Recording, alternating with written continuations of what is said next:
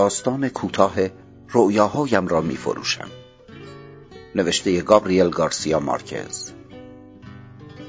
ترجمه احمد گلشیری. گوینده فرید حامد.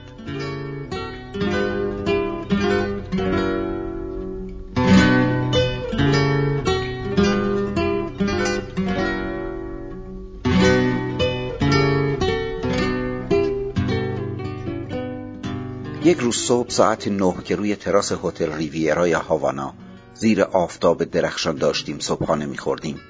موجی عظیم چندین اتومبیل را که آن پایین در امتداد دیوار ساحلی در حرکت بودند یا توی پیاده رو توقف کرده بودند بلند کرد و یکی از آنها را با خود تا کنار هتل آورد. موج حالت انفجار دینامیت را داشت و همه آدمهای آن بیست طبقه ساختمان را وحشت زده کرد و در شیشهای بزرگ ورودی را به صورت گرد درآورد. انبوه جهانگردان سرسرای هتل با مبلها به هوا پرتاب شدند و عدهای از طوفان تگرگ شیشه زخم برداشتند. موج به یقین بسیار بزرگ بود چون از روی خیابان دو طرفه میان دیوار ساحلی و هتل گذشت و با آن قدرت شیشه را از هم پاشید.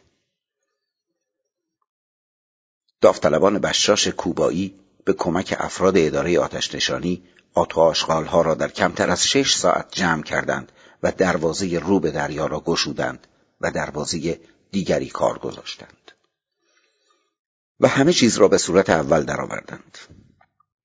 صبح کسی نگران اتومبیلی که با دیوار جفت شده بود نبود. چون مردم خیال می‌کردند یکی از اتومبیل است که توی پیاده رو توقف کرده بودند. اما وقتی که جر سقیل آن را از جایش بلند کرد جسد زنی دیده شد که کمربند ایمنی او را پشت فرمان نگه داشته بود.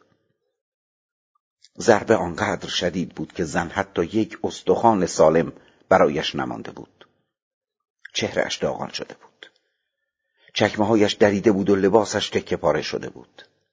یک حلقه طلا به شکل مار با چشمانی از زمرد در انگشت دستش دیده می‌شد.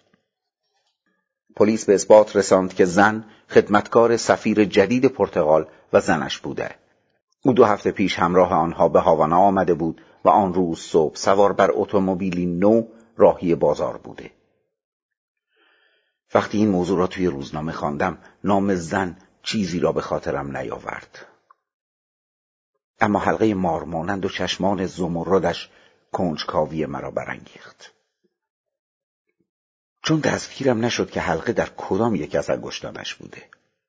این خبر برای من بسیار با اهمیت بود چون میترسیدم همان زن فراموش نشدنی باشد که اسمش را هیچگاه در نیافتم. و حلقه شبیه همین حلقه در انگشت اشاره دست راستش داشت که حتی در آن روزها از حالا غیر عادی تر بود. این زن را سی و چهار سال پیش در وین توی میخانه ای که محل رفت و آمد دانشجویان آمریکای لاتینی بود دیده بودم که سوسیس و سیب زمینی آبپز و آبجو بشکه می‌خورد. همان روز صبح از روم رسیده بودم و هنوز که هنوز است واکنش سریع خود را در برابر سینه باشکوه او که حالت سینه خوانندگان اپرا را داشت دمهای وارفته پوست روباهی که روی یقه کتش آویخته بود و آن حلقه مصری مارمانند را به یاد دارم. زبان اسپانیایی را که تعریفی نداشت با لحنی تنیندار و بدون مکس صحبت می کرد و من خیال می کردم که او تنها زن اتریشی در پشت آن میز طولانی چوبی است. اما اشتباه می کردم او توی کلمبیا متولد شده بود و در دوران بچگی و در فاصله دو جنگ به اتریش آمده بود تا در رشته موسیقی و آواز درس بخواند. سی سالی داشت اما خوب نمانده بود چون چهرهش چنگی به دل نمی‌زد و پیش از موقع شکسته شده بود اما انسان جذابی بود و حیرت همه را برمیانگیخت وین هنوز شهر سلطنتی کهنی بود که موقعیت جغرافیاییش در میان دو دنیای آشتی ناپذیر پس از جنگ جهانی دوم آن را به صورت بهشت معاملات بازار سیاه و جاسوسی بین المللی درآورده بود. من جایی دنجتر برای هم میهن فراریم که هنوز توی میخانه سر نبش دانشجویان غذا می‌خورد سراغ نداشتم. او صرفا به خاطر پایبندی به ریشه هایش آنجا می آمد چون آنقدر پول داشت که غذای همه دوستان پشت میزش را حساب کند. هیچگاه اسم حقیقیش را نمی گفت و ما همیشه او را با نامی آلمانی که راحت نمی‌شد تلفظ کرد می شناختیم. نامی که ما آمریکایی لاتینی ها در وین برایش ساخته بودیم یعنی فرو فریدا من تازه به او معرفی شده بودم که با گستاخی بیشاعبه ای از او پرسیدم چطور پا به دنیایی گذاشته که این همه با تپه های بادخیز کندی و متفاوت و دور است و او این جمله بهت انگیز را پاسخ داد. من رویاهامو میفروشم. در واقع همین تنها حرفه او بود. او فرزند سوم از یازده فرزند مغازهدار مرفهی در کالداس سابق بود و همین که زبان باز کرد این عادت زیبا را در خانوادهش تعمیم داد که همه پیش از صبحانه خوابهایشان را تعریف کنند. یعنی وقتی که کیفیت الهام بخشی در انسان به نابترین شکلی در حال پا گرفتن است. در هفت سالگی خواب دید که یکی از برادرهایش را سیلاب برده. مادرش صرفا از روی خرافه پرستی قدغن کرد که پسرش توی آب کند شنا نکند. با اینکه او عاشق این کار بود. اما فروفریدا از قبل به شیوه خود پیشبینیش را اعلام کرده بود. گفته بود معنی این خواب این نیست که برادرم غرق میشه بلکه منظور اینه که نباید لب به شیرینی بزنه. تعبیر او برای پسر پنج ساله ظاهرا رو سیاهی به دنبال داشت چون او نمی‌توانست روزهای یک شنبه را بدون قاقالیلی به شب برساند. مادر که به استعداد غیبگویی دخترش اطمینان داشت اختار را جدی گرفت.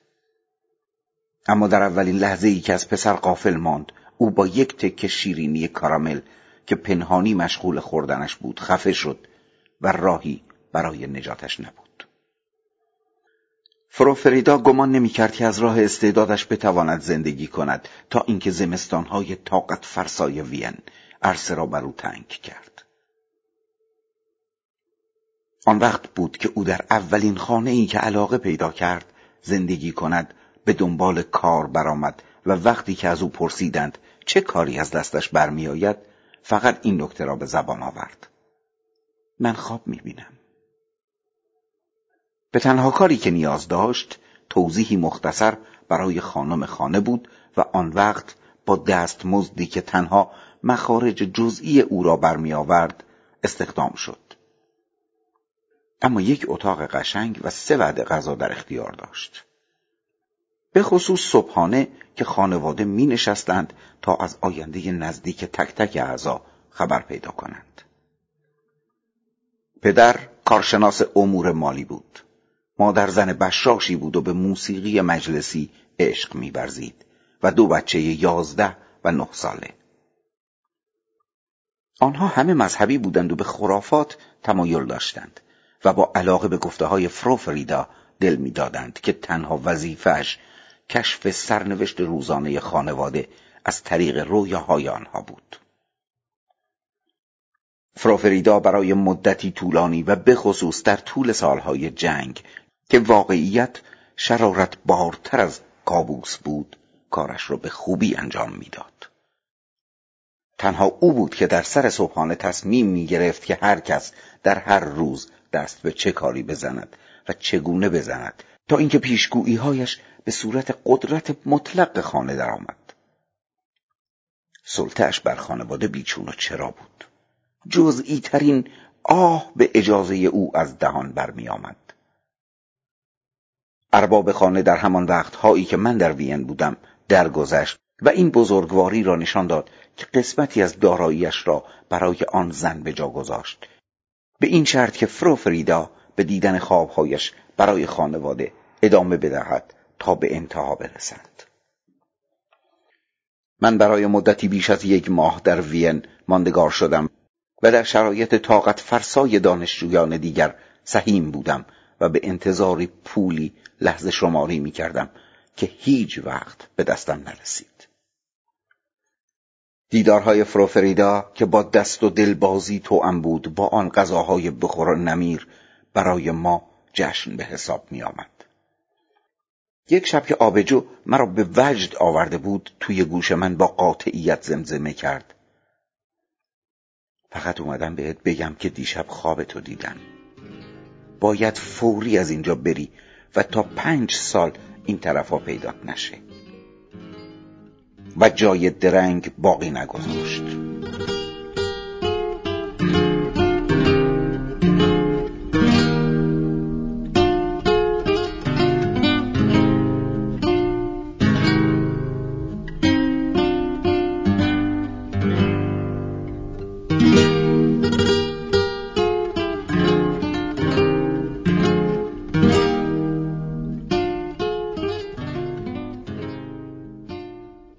گفتهاش با چنان قاطعیتی همراه بود که من همان شب سوار آخرین قطار روم شدم. گفتهاش آنقدر بر من تأثیر گذاشت که از آن وقت به بعد خود را آدمی دانستم که از فاجعه ای که قرار بوده دامنگیرش شود جان به در برده و هنوز که هنوز است پایم به وین نرسیده. پیش از آن واقعه ناگوار هاوانا فروفریدا را یک بار طوری نامنتظرانه و تصادفی دیدم که برایم رازآمیز بود. این اتفاق در روزی پیش آمد که پابلو نرودا در طول یک سفر دور و دراز برای یک اقامت موقتی برای اولین بار از هنگام جنگ داخلی پا به اسپانیا گذاشت. نرودا یک روز صبح را به قصد شکار کتابهای ناب دست دوم با ما گذراند و توی پورتر یک جلد کتاب قدیمی از ریخت افتاده را که شیرازش از هم پاشیده بود خرید و در ازایش قیمتی پرداخت که دو برابر حقوق ماهانش در سفارتخانه رانگون می‌شد. در لابلای جمعیت مثل فیل معلولی حرکت می‌کرد و هر چیزی را که می‌دید با کنجکاوی بچگانه به دنبال طرز کارش بود چون دنیا در نظرش اسباب بازی کوکی گنده ای می آمد که زندگی از آن ساخته می‌شد. من کسی را ندیدم که به اندازه او به یکی از پاپ های رونسانس شبیه باشد.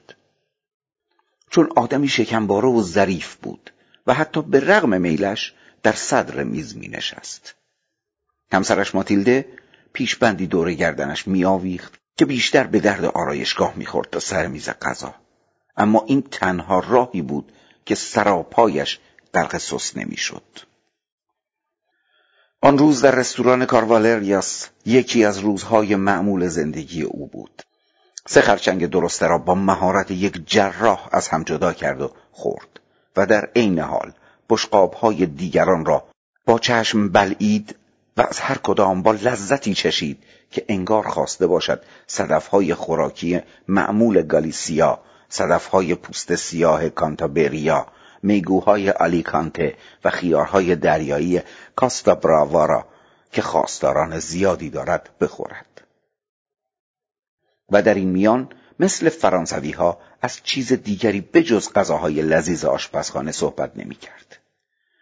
به خصوص خرچنگ ما قبل تاریخی شیلی که توی قلبش جا داشت.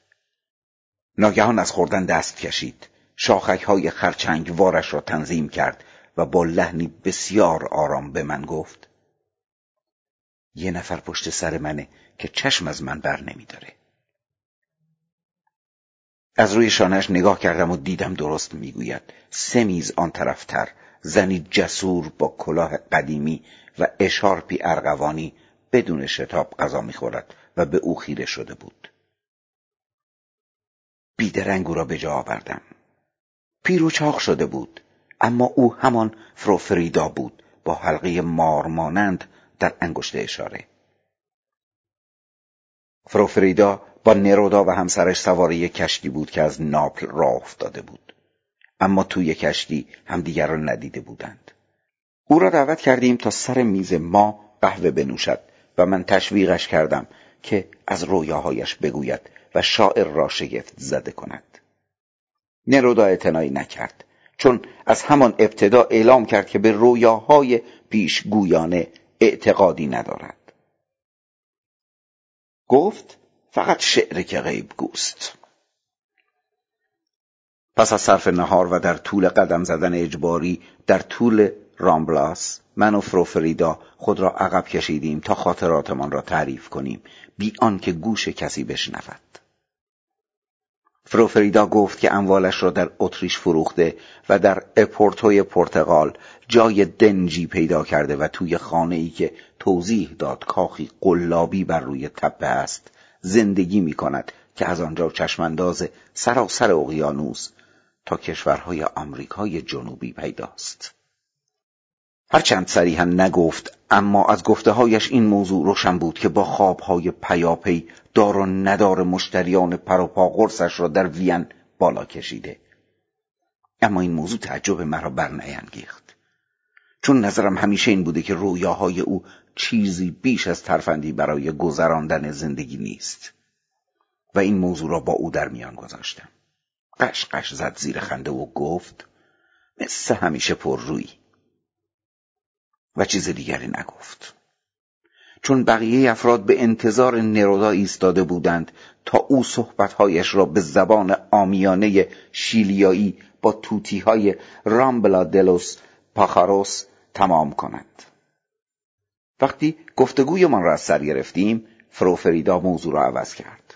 گفت راستی می‌تونی برگردی وین؟ تنها در این وقت بود که به صرافت افتادم. سیزده سال از اولین ملاقات ما گذشته. گفتم حتی اگه رویاهات نادرست باشه به هیچ وجه بر نمیگردم. اینو گفته باشم در ساعت سه ما او را به حال خود گذاشتیم تا نرودا را برای رفتن به محل خواب نیم روز مقدس او همراهی کند که در خانه ما پس از تدارک مفصل آماده کرده بود و از جهتی آدم را به یاد مراسم چای ژاپنی ها میانداخت. بعضی پنجره ها می بایست باز باشند و بعضی دیگر بسته باشند تا میزان کامل گرما حاصل شود و نوع خاصی نور از جهتی خاص می بایست بتابد و سکوت کامل برقرار باشد. نرودا بیدرنگ به خواب رفت و مثل بچه ها ده دقیقه بعد بیدار شد که اصلا انتظارش را نداشتیم. سر و کلش در اتاق پذیرایی پیدا شد.